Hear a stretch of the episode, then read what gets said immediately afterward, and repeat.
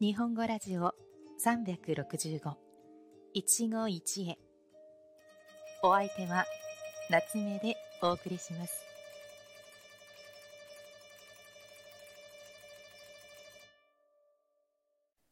皆さんこんにちは。夏目です。このラジオでは365日毎日簡単な日本語で日本語や生活の話題を皆さんに紹介しています。短いので毎日聞いて日本語の勉強に役立ててくださいね。さて、昨日は実を結ぶという言葉を皆さんに紹介しましたね。実とはもちろん果物など植物の実のこと。これを例えのように使って苦労の末に成果があることを言いました。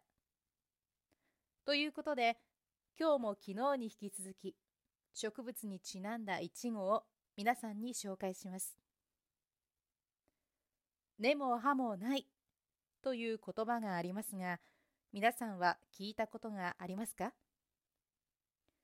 噂などに全く根拠がないことをこのように言います。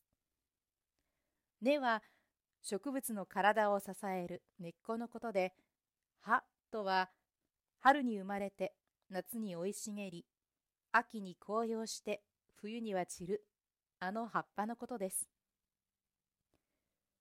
噂に植物の体を支える部分である根っこがないということは、存在の理由を支える根拠がないことを言っていますし、さらに根がなければ植物は土から栄養も水も取れず、結果葉っぱも育ちません。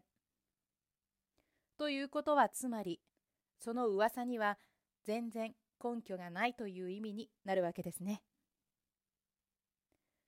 使い方としては、噂という言葉や話という言葉を伴うことがほとんどです。例えば、鈴木さんがズルをしただなんて根も葉もない噂だ。あんなに正直な人が人を陥れるなんてするわけがない。または、そんな根も葉もない話を信じちゃダメだよ。もしくは、フェイクニュースとはいわゆる根も葉もない噂のことだ。というように使うことができます。近頃は SNS の普及で良いことも悪いことも嘘も本当も瞬く間に知れ渡る世の中になりましたが根も葉もない噂には踊らされないように気をつけて生活したいものですねもちろん自分たちも根も葉もないことを言ってしまわないように自分の言葉にはしっかりと責任を持たなければと思う今日この頃です。